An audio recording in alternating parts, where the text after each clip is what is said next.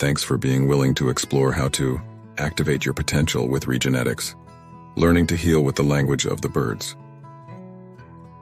No sooner had I left graduate school at the end of May 1998 than I was on my way to a brand new variety of education that tremendously broadened my horizons, while also imparting much life energy to my depleted and struggling systems damaged by a mysterious autoimmune illness. Qigong is an ancient technique of energy healing related to Tai Chi. I'd been put in contact with a gifted Qigong teacher, an American also in his early 30s who, several years previously, had traveled to China to study this venerable art to cure his extreme chronic fatigue syndrome.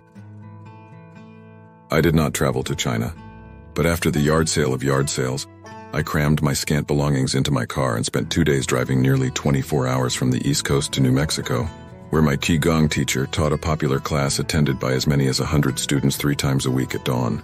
I think of this transitional, challenging, and magical period of my life as my own personal vision quest that opened my eyes to the often misunderstood and underestimated worlds of spirit and energy. In many indigenous cultures, the vision quest is the form initiation takes and constitutes the transition from adolescence to adulthood.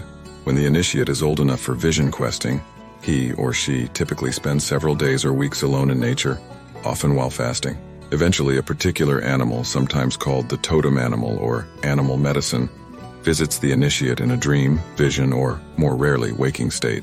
The appearance of the totem animal embodying a specific spiritual power indicates the individual's innate calling, which after returning to the tribe, the newly initiated young person pursues following a time of apprenticeship. Curiously, I did not realize, at least consciously, that I was on any kind of vision quest. To be honest, I did not even know what a vision quest was. I was simply living like a hermit in the windy, sage-covered high desert, eating the few foods my ravaged immune and digestive systems could tolerate and practicing Qigong often half the day because I intuitively felt I had to in order to survive. Certainly I had no awareness of being a shaman in training. Anyone who has ever regularly spent half an hour hugging the tree, the primary practice in medical Qigong, knows two things. For starters, an enormous amount of bioenergy is pooled by maintaining this oddly difficult position between standing and squatting. Arms loosely draped around an invisible trunk, eyes remaining calmly unfocused on nothing in particular. The first time I experienced this powerful energy, it literally knocked me on my rear. I lay on the ground outside my rental panting for 30 minutes as waves of electric heat like cosmic hot flashes shook my body again and again.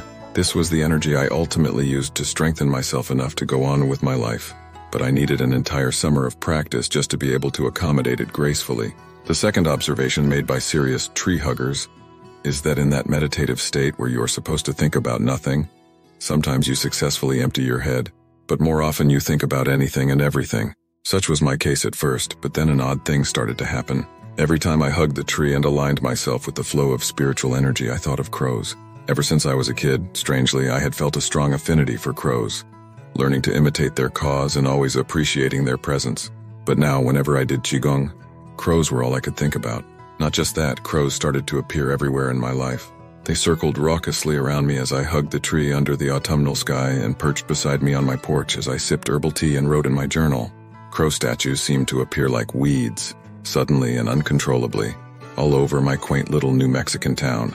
Almost every night I dreamed of crows. I realized I was into the music of the counting crows, and when I started dabbling with watercolors for the longest time, crows were all I wanted to paint. A fellow student in my Qigong class, overhearing me describe my weird fascination with crows, was kind enough to loan me a copy of Medicine Cards, The Discovery of Power Through the Ways of Animals.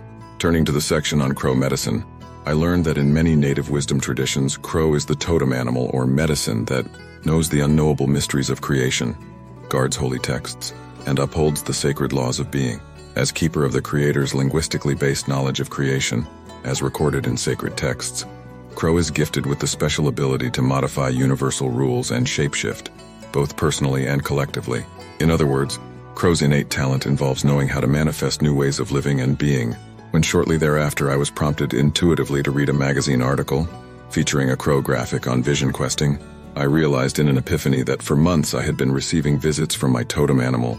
Apparently, Crow was trying to tell me through its repeated cawing that my calling involved recalling that I knew something important about creation holy texts, and sacred law. Humorously, I visualized myself as a phoenix crow hybrid, a jet black bird engulfed in indigo flames, hugging the tree with my wings alight as I stood pooling chi in the middle of my ashes. I actually painted a little watercolor close to this description. The only problem was, while the phoenix imagery was crystal clear, it was years before I was able to grasp the meaning of the crow part of the picture.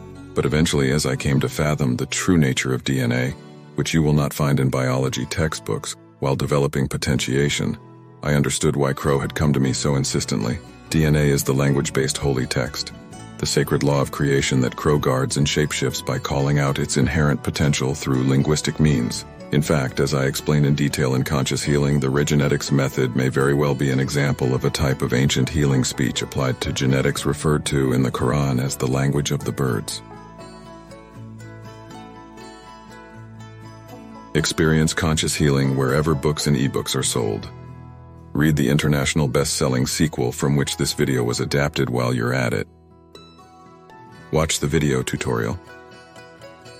Heal and transform your life virtually.